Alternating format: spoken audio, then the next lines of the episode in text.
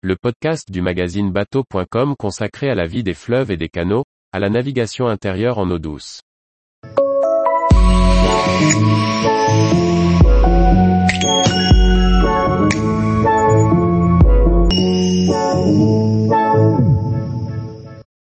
12 conseils pour réussir les photos de vos navigations fluviales. Par Olivier Chauvin. Le monde de l'eau douce et les bateaux fluviaux ne sont pas des sujets aussi faciles à photographier qu'il y paraît.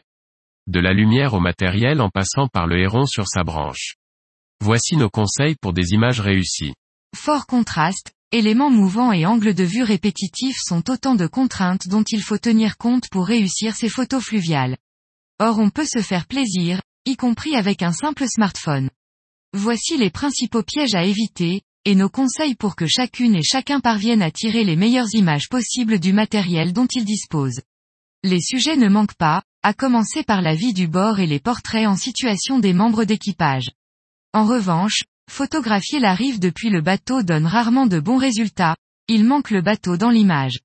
Il est autrement gratifiant de se poster à terre pour capter le bateau au sein de son élément, ou en cours de manœuvre. Le bateau est une vedette à qui certains angles vont mieux que d'autres. On obtient généralement des images dynamiques de trois quarts avant, mais on veillera à varier les points de vue en prenant de la hauteur, ou en descendant au ras de l'eau.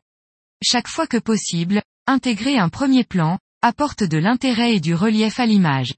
Au lever et au coucher du soleil, la lumière est plus belle, avec des ombres adoucies, des couleurs chaudes et un modelé qui sublime tous les sujets.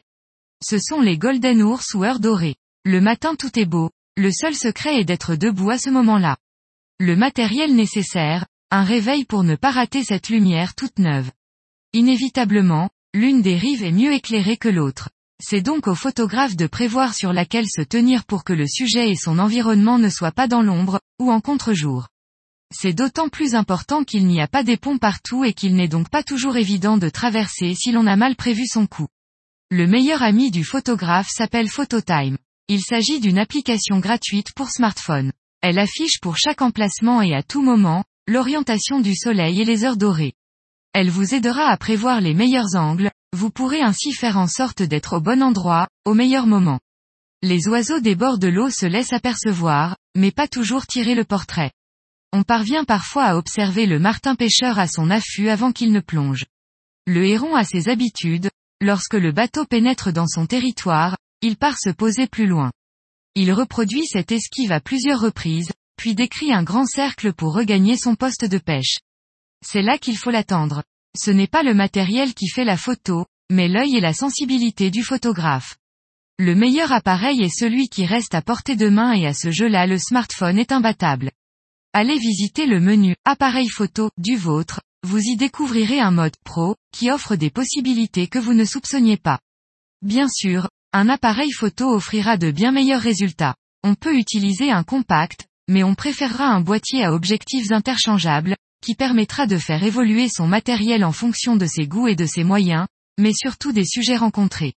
On peut s'équiper très sérieusement pour quelques centaines d'euros. En tout cas, pas plus cher qu'un smartphone de milieu de gamme. Changer d'objectif permet de varier les angles de vision. Une optique standard offre un résultat proche de ce que perçoit l'œil humain. Un grand angle permettra de capturer l'ensemble d'une scène ou d'un paysage, tandis qu'un téléobjectif apportera un bon facteur de rapprochement, au risque d'écraser les perspectives.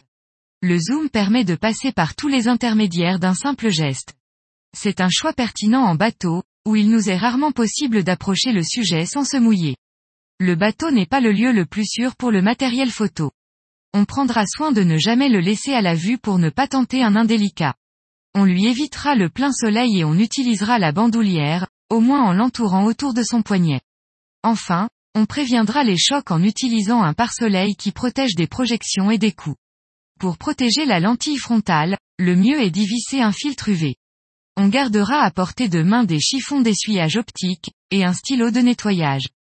Cet essuyage régulier est tout aussi crucial sur un smartphone où la lentille est de petit diamètre et souvent manipulée sans précaution.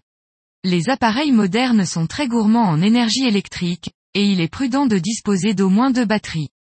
Pour en avoir toujours une chargée et disponible. Offrez-vous un chargeur de batterie USB qui pourra être facilement utilisé à bord, sans passer par un convertisseur ou sans attendre d'être branché à quai. Tous les jours, retrouvez l'actualité nautique sur le site bateau.com. Et n'oubliez pas de laisser 5 étoiles sur votre logiciel de podcast.